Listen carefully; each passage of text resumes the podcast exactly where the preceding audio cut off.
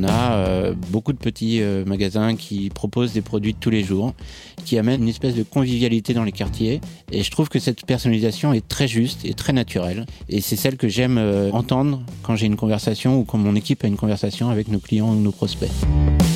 je pense qu'il faut absolument observer et apprendre de nos clientes. Il y a la data, il y a l'expérience terrain. Bonjour à toutes et à tous. Je suis Sandrine Matichard, analyste. Je suis Shams Jawani, directeur marketing chez Zendesk. Nous vous souhaitons la bienvenue pour ce cinquième épisode de notre série podcast Retail Agile. Retail Agile, c'est le podcast qui vous accompagne dans la transformation de votre relation client. Êtes-vous assez agile pour proposer une expérience client toujours plus qualitative et adaptée aux nouvelles pratiques de vos clients? En 20 minutes chrono, profitez de l'expérience des plus grands acteurs du retail et passez votre dispositif au crible de leur méthode. N'hésitez pas à réagir, à laisser un avis sur votre plateforme d'écoute et à partager ce podcast autour de vous. Ce sont vos feedbacks qui vont contribuer à nous améliorer au fil des épisodes. Allez, c'est parti pour ce cinquième rendez-vous de l'agilité.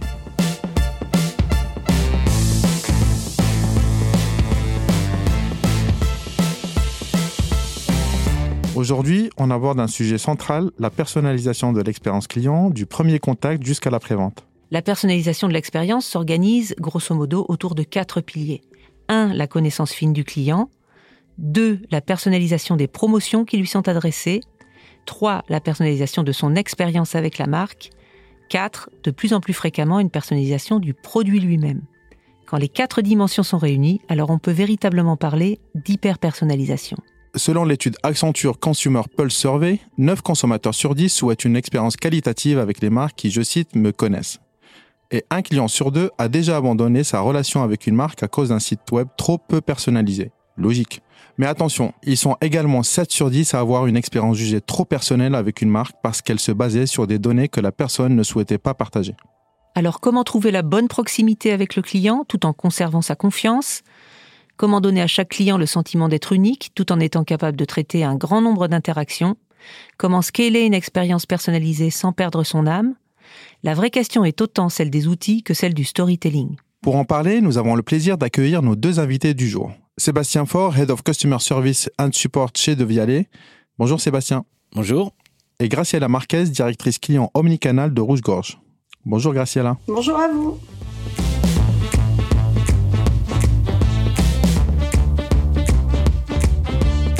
Nous accueillons Sébastien Faure, Head of Customer Service and Support à De Vialet. Sa mission, définir et piloter un modèle de service client capable de s'adapter aux particularités de chaque pays. Depuis sa création en 2007, Devialet s'est fixé pour raison d'être d'offrir au public le meilleur son au monde. Spécialiste de la haute fidélité et de l'amplification, la société a déposé pas moins de 200 brevets, avec notamment son produit iconique, l'enceinte compacte Fantôme. Le réseau de 1400 points de vente continue de se développer, en particulier en Asie, et pour développer cette zone, vous avez levé plus de 50 millions d'euros en 2019. Pour votre réseau, vous misez sur des corners dans des centres commerciaux, mais vous possédez aussi des boutiques emblématiques partout dans le monde et naturellement un site de e-commerce. Sébastien, dans un univers à la croisée de la technologie et de la musique, Devialet mise autant sur le produit que sur l'expérience client hyper personnalisée. Est-ce que tu peux nous décrire le portrait robot d'un client et aussi l'expérience que vous voulez lui faire faire tout au long du parcours client? Nos produits sont surtout des produits tech, mais on commence à approcher des clients qui euh, veulent passer un moment euh, agréable avec le avec la musique et le, plaisir de l'écoute. Donc on touche tout le monde. C'est un sentiment très universel euh, ce qui entoure la musique. Donc il n'y a plus de profil type de, de nos clients. L'expérience elle se compose en trois étapes. On appelle ça les trois A. On a l'avant-vente, l'achat et l'après-vente. Pendant la phase d'avant-vente, on profite d'un contact client via le service client pour euh, capturer les éléments clés du projet du, prospect. Sa salle d'écoute, les futurs utilisateurs, la musique qu'il écoute. On fait connaissance et assez vite on suggère au client de rencontrer le produit dans, le magasin le plus proche de chez lui. La phase d'achat est surtout une combinaison d'accueil personnalisé. On profite pour raconter le cheminement qu'a pris de Vialet pour en arriver là.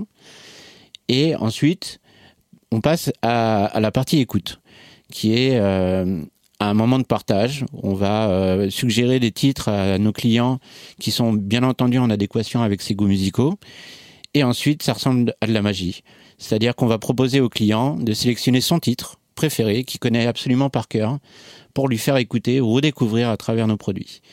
Et la magie opère la plupart du temps. Je vous conseille d'ailleurs d'essayer. Puis on passe à l'après-vente, euh, quelquefois en mode réactif, mais on essaie autant que possible de le faire en, mode proactif. C'est-à-dire un appel sortant, réalisé par la même personne qui a eu initialement le client pendant la phase d'avant-vente. Ça crée du lien. On le recontacte pour des raisons très simples, savoir euh, si sa visite s'est bien passée ou si euh, les premiers moments avec le produit sont, ont été euh, ceux qu'il attendait. On a à cœur de, de, passer ces moments clés avec le client ou les prospects. Il faut que ça soit des moments agréables, que ce soit online ou offline, au travers de nos boutiques ou de nos services clients. Quand on parle d'hyper-personnalisation de, de la relation client, généralement, on pense souvent au domaine du luxe. Est-ce que, à ton avis, il est possible d'offrir la même expérience dans d'autres secteurs?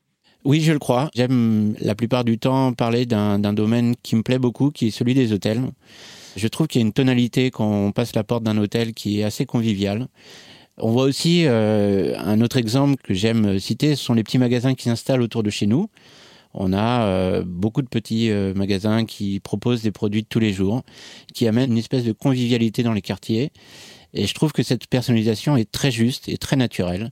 Et c'est celle que j'aime j'aime entendre quand j'ai une conversation ou quand mon équipe a une conversation avec nos clients ou nos prospects. Tu en as parlé, euh, Sébastien, la personnalisation. Vous êtes présent dans 50 pays. Euh, chaque pays a ses spécificités. Comment vous adaptez aux standards locaux? Et est-ce que tu peux nous donner quelques exemples concrets? C'est un, sujet qui est très complexe à gérer. Euh, on a choisi d'avoir des, responsables de région qui sont locaux et qui maîtrisent parfaitement la manière de s'adresser à nos clients localement. Au service client, j'ai une personne euh, dans chacun des continents où on, opère, dont la mission est de s'assurer que on communique correctement avec nos prospects ou nos clients et que c'est bien en adéquation avec les coutumes du marché. Par exemple, euh, dès qu'on a ouvert euh, nos magasins en, Chine, il a été assez essentiel qu'on ait un numéro de téléphone chinois sur le, pour pouvoir opérer le service client. C'est un, une sorte de réassurance pour les clients que la marque est crédible. Et euh, mais ça, sans, sans avoir un, responsable local, j'aurais jamais pu le savoir. Donc on essaie vraiment de s'adapter au territoire dans lequel on, opère et euh, les clients avec qui on parle. Enfin, notre service client est composé à 90% de natifs. Euh, ce qu'on souhaite, c'est vraiment, euh, par exemple en Asie, avoir des équipes qui sont euh, qui sont des natifs chinois, qui sont des natifs japonais ou hongkongais, euh, et c'est le cas aussi pour nos opérations en Europe. Enfin, pour le un autre exemple que, que j'ai en tête, le marché US, qui est un marché assez complexe euh, à réaliser, à opérer. étant donné que les clients ont une adhésion au, au e-commerce qui est très prononcée, ils n'ont pas forcément un premier contact avec la marque en passant via une boutique ou en contactant le service client. Ils achètent le produit assez naturellement sur un site web. Et ce qu'on on souhaite pour ce, ce, cette population, c'est de pouvoir les appeler proactivement à la réception du produit pour pouvoir passer ces premiers moments, ces premiers instants qui peuvent être un peu techniques avec le produit dans les meilleures conditions. Sébastien, tu m'avais raconté un jour une anecdote sur un client espagnol. Ouais, exactement. Alors on a euh, on a des, des, des, petits moments clés avec les clients qui sont qui sont rares parce que euh, nécessitent quand même un gros investissement, mais mais j'aime les faire. C'est euh, nos clients qui achètent nos amplis, ils ont euh, la chance d'avoir des belles enceintes, mais des enceintes qui ont une capacité toute particulière. C'est-à-dire qu'une enceinte A aura jamais la même sonorité qu'une enceinte B de par ses spécificités.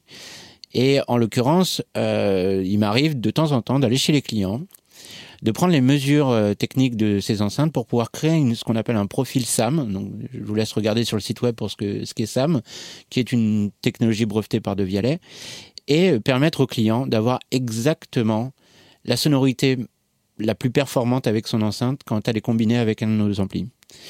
Et ça, c'est un moment assez magique. Je trouve que c'est euh, l'ADN même de ce que de ce qu'est De Vialet. Justement, quand on monte en puissance, comment est-ce qu'on continue à avoir une expérience cousu humain tout en automatisant certains éléments de la relation client parce que c'est la seule solution? C'est en effet le cas. Euh, ce qu'on essaye, c'est d'avoir un, un, ratio, même s'il n'est pas vraiment mathématique, c'est celui de 80% de temps passé en relation humaine et 20% euh, qui serait plutôt automatisé. Alors, ce qu'on auto, automatise, c'est forcément les choses simples. Euh, et, et, pour ça, on a besoin de s'appuyer sur, sur de la donnée, en amont et en aval. En amont, parce qu'on a besoin d'identifier quels sont les parcours à simplifier et à automatiser, avec un bot par exemple. Et ensuite, en aval, ces données, elles nous permettent de bien mesurer si ces automatismes, elles fonctionnent et pouvoir appliquer ensuite le petit ajustement qui permettrait d'avoir une adhésion encore plus importante par les clients. Mais l'objectif euh, de ces automatismes, c'est vraiment de se concentrer sur le reste, c'est-à-dire les interactions qu'on ne peut pas automatiser. Et pour ça, je crois que le plus important, c'est d'avoir des outils qui permettent de bien connaître son client. C'est-à-dire que plutôt que d'avoir euh, une interaction où j'ai besoin d'aller euh, solliciter trois ou quatre outils pour bien comprendre qui est le client que j'ai en face de moi, tout avoir dans, un, dans une seule et unique fiche permet vraiment de se concentrer sur l'écoute, sur l'accueil, parce que je pense que l'un des moments clés qu'on peut avoir dans, dans la relation client, c'est l'accueil, échanger autour de la musique, autour de l'art, euh, qui sont des, moments clés. Donc il y a l'accueil qui est clé, mais il y a aussi la conclusion qui est clé, bien entendu. Enfin, là, clairement, dire que vous êtes dans l'hyper-personnalisation et le client au centre, euh, dans toutes les phases que tu as, que as décrites tout à l'heure. Il y a une chose qui m'avait marqué quand on avait euh, discuté, qui était euh, l'indicateur principal que vous mesurez, qui est l'effort score. Est-ce que tu peux nous en parler rapidement? En fait, ce que ce que j'aime dans cet indicateur, c'est aller chercher l'adhésion du client auprès de la marque, parce qu'en fait, on, le voit encore plus en ce moment, et donc je, mesure ça à chaque moment du parcours client, en me disant que plus mon score est élevé, plus en fait j'ai les bons outils, j'ai les bonnes personnes, j'ai les bons parcours pour éviter que le client se prenne trop la tête pour un achat qui doit être un, un achat plaisir ou pour l'utilisation d'un produit qui est euh, tout le temps en relation avec le plaisir. Euh, Sébastien, euh, pour les retailers qui nous écoutent, quels sont les, euh, les trois conseils que tu donnerais?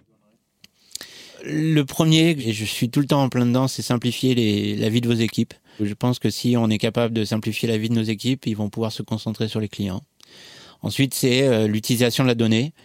Euh, toujours dans le test and learn. Si sans données, en fait, on n'a absolument aucune idée de, ce qu'on est en train de mettre en place et, euh, et, si ça fonctionne. Donc la donnée est assez clé aussi là-dessus. Et un, et un petit, un dernier point que j'aime, beaucoup, passer du temps avec les startups. Je, pense que c'est un vivier d'idées. Et, euh, et, donc, si j'avais un conseil à donner, c'est consultez-les. Je suis sûr qu'ils ont la, le bon outil, le, la bonne méthode pour vous et pour faire mieux. Merci beaucoup. On va essayer de mieux te connaître à travers ton interview agile. Est-ce que tu es prêt? Euh, Oui. À quel mot associes-tu l'agilité? Euh, La remise en question et, et, toujours les données pour euh, minimiser le risque. Quelle est ta source d'inspiration dans ce métier? Les hôtels. Quelle est ton app préférée en ce moment? Je suis pas très app, mais euh, j'aime beaucoup Flash Invader pour les petites balades dans Paris euh, et découvrir des nouveaux quartiers. Ou sinon, je passe beaucoup, de beaucoup trop de temps pardon, sur Twitter. La dernière découverte qui t'influence au quotidien? Alors moi, j'ai des cycles de découvertes. Je redécouvre James Brown en ce moment. Et avec euh, le froid de l'hiver, euh, c'est plutôt punchy, c'est bien. Quel métier aurais-tu souhaité faire en dehors du tien? Tenir une boutique euh, type disquaire. Et quels produits tu aimerais nous faire découvrir chez Devialet Tous. Mais euh, ça vaut la peine de passer 5 minutes avec Fantôme. Merci beaucoup. Merci.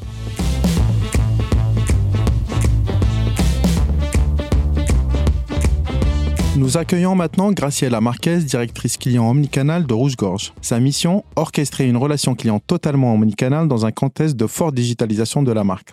Rouge-Gorge est créé en 1992 par Fildar et a pris son nom en 2010 à l'arrivée de sa dirigeante actuelle, Catherine Gallet. Rouge-Gorge est aujourd'hui la deuxième enseigne française de lingerie derrière le groupe Etam. Implantée plutôt en province dans les villes moyennes, elle a su séduire une clientèle de femmes actives de 35-40 ans.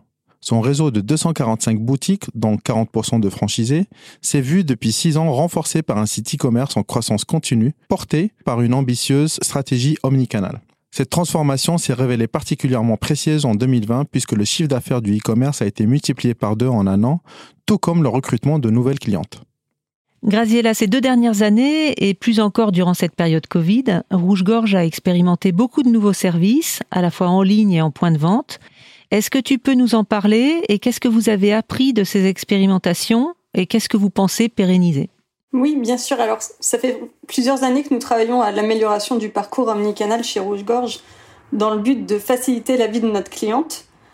Le premier outil qui nous a permis de croître fortement sur le e-commerce, c'était le Ship from Store. Donc c'est transparent dans son fonctionnement pour la cliente, mais ça permet euh, d'augmenter la disponibilité produit sur le site, donc en mettant à disposition et le stock entrepôt et le stock magasin. En parallèle de ça, on permettait déjà euh, à la cliente de se faire livrer euh, où elle voulait, quand elle voulait, donc en magasin, à domicile, en point relais. Et ça reste valable aussi pour ses retours ça devient un peu une dette euh, sur, euh, sur le e-commerce, hein, de faciliter l'accès aux produits ainsi que la circulation d'un canal à l'autre. Mais c'est hyper important pour nous justement d'accès sur euh, la facilitation de, de la vie de, de la cliente. On a commencé par proposer la prise de rendez-vous en magasin après le premier confinement. On s'appuie sur un point fort de Rouge-Gorge qui est le conseil et l'accueil en magasin. Ça permet à la cliente de vivre un moment privilégié durant lequel nos conseillères sont totalement disponibles pour elle euh, et elles peuvent les conseiller sur les formes les plus adaptées à leur poitrine, euh, leur taille. C'est un vrai moment de coaching. Et fin 2020, on a lancé deux autres services. Euh, le premier, c'est l'appel vidéo sur notre, sur notre site. Ça permet de travailler un point faible du canal digital, hein, c'est le manque de conseils et le, le manque d'humanité. On utilise donc notre point fort magasin qui est le conseil pour nourrir le e-commerce. Et le dernier service qu'on a expérimenté, c'est le social selling. Euh, depuis septembre, on donne la parole à nos équipes modélistes et stylistes pour faire découvrir la collection, présenter nos produits et leur technicité euh, et pouvoir conseiller nos clientes. Euh, et du coup, on a testé pas mal d'approches euh, différentes pour apporter justement un contenu sur le digital pour guider nos clientes. Et c'est aussi euh, un vrai plus aujourd'hui pour venir nourrir le e-commerce. Beaucoup d'exemples, Graciela, de choses que vous avez mis en place. J'imagine que le secteur de la lingerie a ses spécificités, on va dire, et surtout en matière de, relations clients. Est-ce que tu, peux nous partager un peu quelles sont les spécificités de la marque Rouge-Gorge sur ce marché?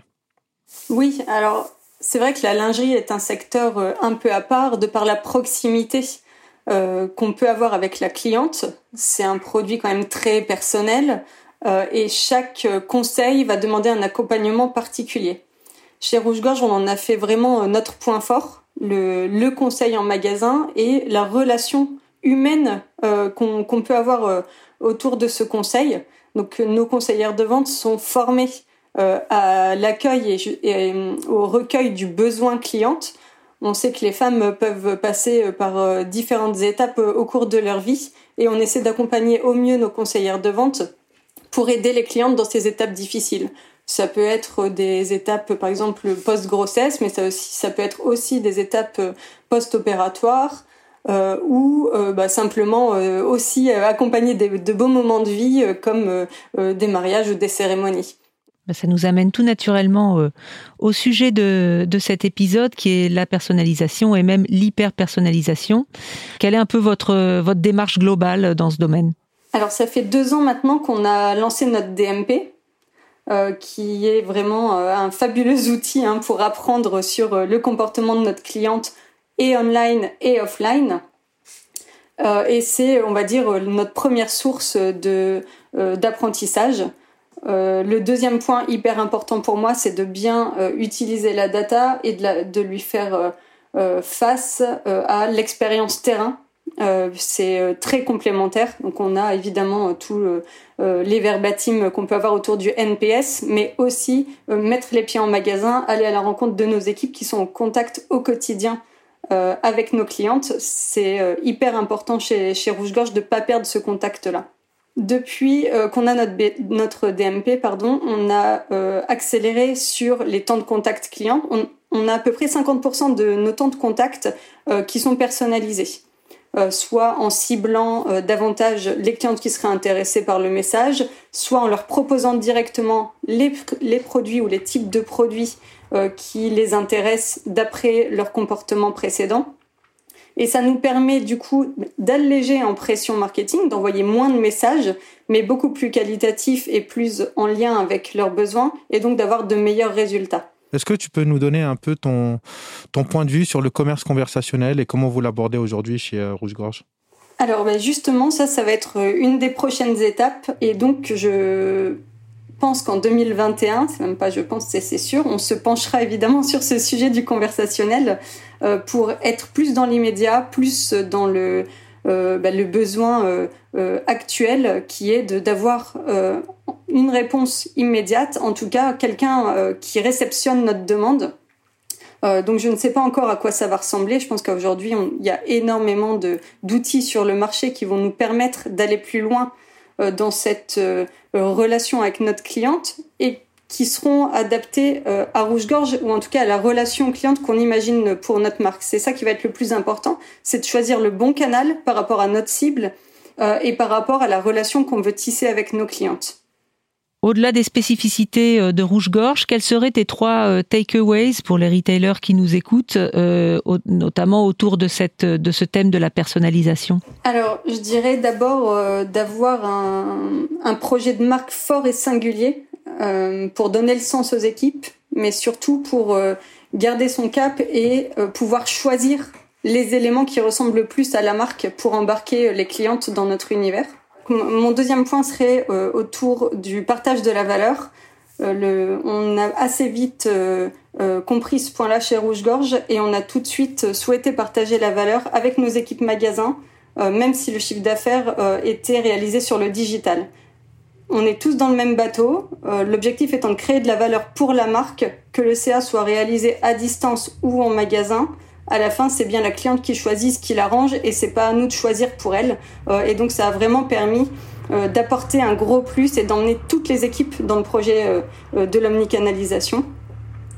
Et le, troisième point que j'aurais serait autour de notre cliente, évidemment. je pense qu'il faut absolument observer et apprendre de nos clientes. Il y a la data, il y a l'expérience terrain, il faut aller vraiment à la rencontre des clientes pour comprendre leurs besoins, ce qu'elles viennent chercher chez nous. Euh, et la perso est une conséquence au final de tout cet apprentissage. Mais au, mieux on la connaîtra et euh, au plus on sera efficace dans les personnalisations apportées. Alors, Graciela, avant de nous quitter, on te propose une interview agile. Donc, six questions, euh, six réponses rapides. Est-ce que tu relèves le défi? C'est parti. À quel mot associes-tu l'agilité? Je dirais que pour pouvoir être agile, il faut des bases solides. Du coup, c'est vraiment être fort sur les basiques pour pouvoir gérer les imprévus. Et je pense que l'année qui vient de s'écouler nous montre euh, plus que jamais euh, que c'est une vérité.